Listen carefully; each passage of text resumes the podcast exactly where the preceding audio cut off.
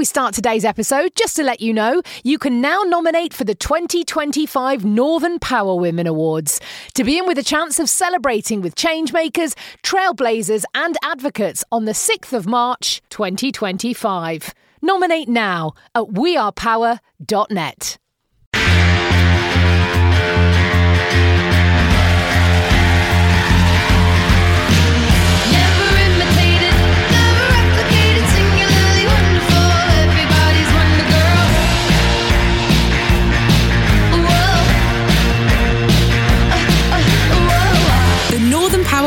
Podcast. For your career and your life, no matter what business you're in. Hello and welcome to the second episode of this, the Rise Up season of the Northern Power Women podcast with me, your host, Simone Roche. In this season, I'm talking to those who have been part of our flagship Northern Power Women Awards for the last five seasons. The awards recognise the fantastic passion, innovation, talent we have in the North, all who are working hard to accelerate gender equality and fairness from the North and shift that immovable dial. We recognise amazing role models every year who inspire and motivate us all to do good. Now, more than ever, we want you to high five and shout out about any of those from the North who have cracked on over the last 18 months. Nominations are now open until the 11th of October, so please do submit your nomination to the largest awards celebrating gender equality in Europe. In last year's awards, we were blown away by more than 1,500 nominations, so I can tell you the judges had their work cut out for them. The calibre of nominees was so amazing that we introduced a special Judges Award. And one of those award winners was my next guest, whose amazing work and achievements would have you thinking she was much older than her years. Kira Byland, BEM. I love saying that. Is six times gold medalist in the Special Olympics, World Games, and chair of the Special Olympics Athlete Leadership Council.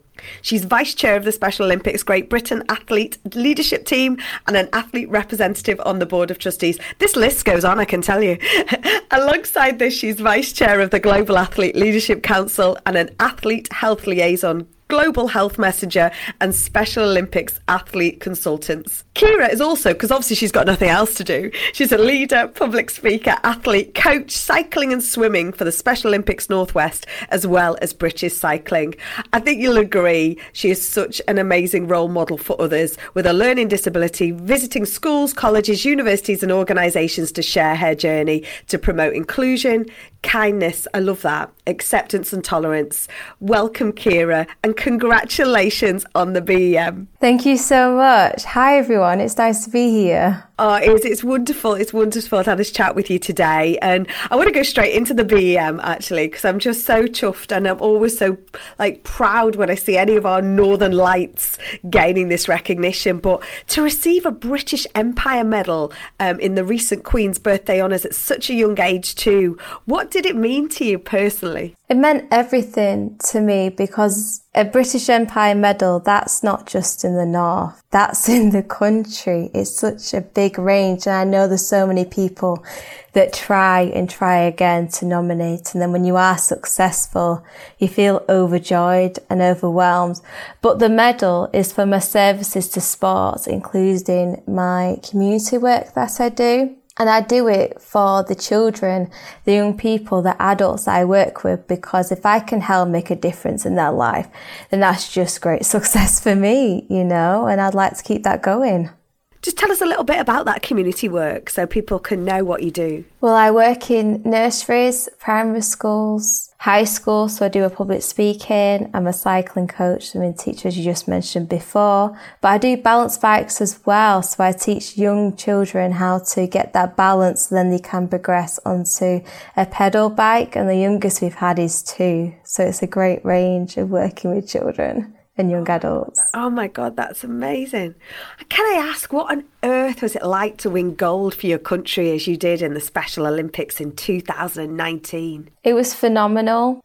And I was nervous because people kind of knew me then. So back in 2015 in the Special Olympic World Games in Los Angeles, they didn't know me.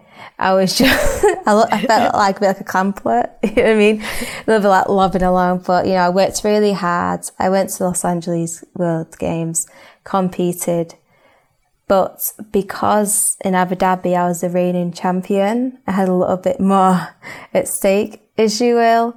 So I did race in a 25k road race, but in 2015 I did a 10k road race, so I switched that over for the 25. I did a 15k road race and a 10k time trial, so it was quite a lot, but I managed it and I was so happy because I still am Olympic champion. So Oh wow, you are reigning, reigning yes, champion. I still have my titles and I've gained a new one. oh, do you know what? That's amazing. But uh, I can't imagine what it's like to be on that podium and get that gold medal around your neck. Is it magic?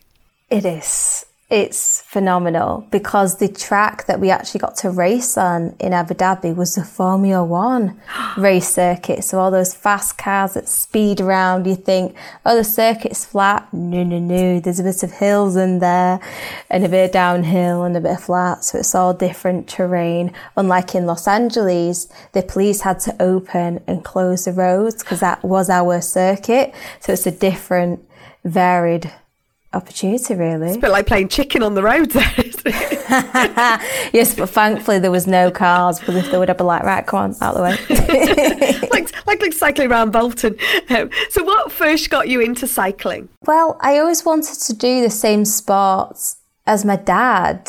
You know, I wanted to follow in his footsteps, but because of my disability, I am a bit dyspraxic, even though I have a learning disability. I wasn't very good at hand and eye coordinated sports, so he had to switch to cycling and he tried a taster session whilst he was at work with the team that he was in. And then my mum suggested to him, Oh, why don't you ever go at the velodrome? So I, he went. I had a look around thinking, "Hmm, I quite like a look of that because the road bikes that I got when I was younger, I couldn't manage the brakes and the gears and the balance and everything. So I kind of had a bit of a break. I tried the velodrome, which have no brakes. It's a fixed gear, so you can't freewheel. You have to keep pedaling. And I thought, great, let's have a go on that and see how far I can go. I love that. I just love that mentality. Well, we'll just is that I, that to me is like that northern mentality. Well, we'll just give it a go. We'll crack on. what sacrifices have you had to make along the way to you know this great success that you've had? It hasn't been easy. All the hours of training. Sometimes over the weekend, I will train twice a day. For that, especially when we we call it tapering. So you start off a bit uh, easy, then at that red stage, that's the even two times a day during the weekend, and then it like goes down a bit so you can compete. But some of the things that I had to kind of give up, as you will, would be like going to parties, going out to town, going to the cinema. I haven't been to cinema for years. Going to concerts. the, the latest one I went to was in before COVID started, and that's years ago. And then also some food. So at Christmas, when you really, really want to pig out and eat lots of food, you can't. So for that training and things, you've got to be strict. One year I trained on Christmas Eve, had a rest on Christmas Day, and then trained on Boxing Day because I needed to keep going. And sometimes when you really feel tired and you don't want to do anything, you got to remember you need to put the work in to be able to get to where you want to. So it's a lot of stuff you have to give up as you will. But to be honest with you, I wouldn't have it any other way because I wouldn't be here today with all the things I achieved otherwise. It, is amazing. I mean, the, the sense of that achievement. And what what motivates you? You know, when you do want to, you know, go in for that extra roast potato on on Christmas Day, or, or you think, oh, I just don't want to go and do that. What is that one thing that kind of gets you off that couch or gets you away from the pan? It's just remembering that to have goals is really important and that motivation is I, I dreamed for years of trying to get the gold medals and that work ethic of saying that right, you need to get that. But sometimes I wouldn't even get to train with my friends because I had to train so hard quite a lot of the time. I didn't get to socialize as much. But that determination is saying that if you leave it, you know, you can go a lot further and you can always make up for it afterwards. Like, oh my goodness, I do make up for it. I did make up for it after the games, you know. It's not like it's life and death, but you can always make up for something and you can get something greater in return if you leave something smaller to the side. That's amazing advice. I think there's something about that goal setting that you talked about. And I think people think about that at the start of their the careers, their mid careers, whatever that challenge may be. Is it's almost setting those those scales, isn't it? Those small goals that can, you know, the one small step here, one small, you know, sort of um, millimeter here that can make all that difference. So I think that's that's great advice, you know. And so many young people, and I, I sorry I keep referring to you as young, but you know these achievements. It seems impossible that you know um, you've achieved such all these accolades, but so many young people are written off um, and, and expe- as as inexperienced or naive by older generations. What message do you have for people who think in that way? I would just say that give young people a chance to show you what they can do in a positive light. And you can actually learn from each other. You know, the young people can teach older people and switch around as well. And we can work together. We can learn from each other. We can support each other. And then that will help bring our communities and societies closer together. Sometimes you've got to take a leap of faith in life. And if you can do that for one person, yes, it, some stuff might not work out, but at least you're trying and you're giving that opportunity for that person to thrive and at least try and show you that look I'm I'm willing to put the work in to show you I can do something positive because there are quite a lot of negativity that can come to mind about young people. And I love that about you. You have that real sense of can-do kind of uh, positivity around you, which you know what that's that's what I've kind of found in Northern Powering on on that that kind of we can basis as opposed to oh what we can't do. And you won the Judges Award this year at the Northern Power Women Awards, and you know it feels like well, what does it mean to you? You've won a gold and got a BEM, but what did it mean to you on, on that night? I was so shocked. Honestly, I didn't know what to say. I think my face just said it all really. But I can kind of tell you how I felt now since I've had time to reflect on it. And I felt so happy and overwhelmed that somebody with a disability, but especially with an intellectual disability, can do a lot of good in the world. And you're seen as that because sometimes you can be seen as quite frail and not strong and can't do very much. And it's great that that can happen. But also, I can now inspire others to never get give up on the dreams, even though they might have limitations and barriers put in their way. Uh, there's a whole set of inspirational quotes that should be sponsored by Kira Byland as well. You know, I think you have such wise words, and you are you are.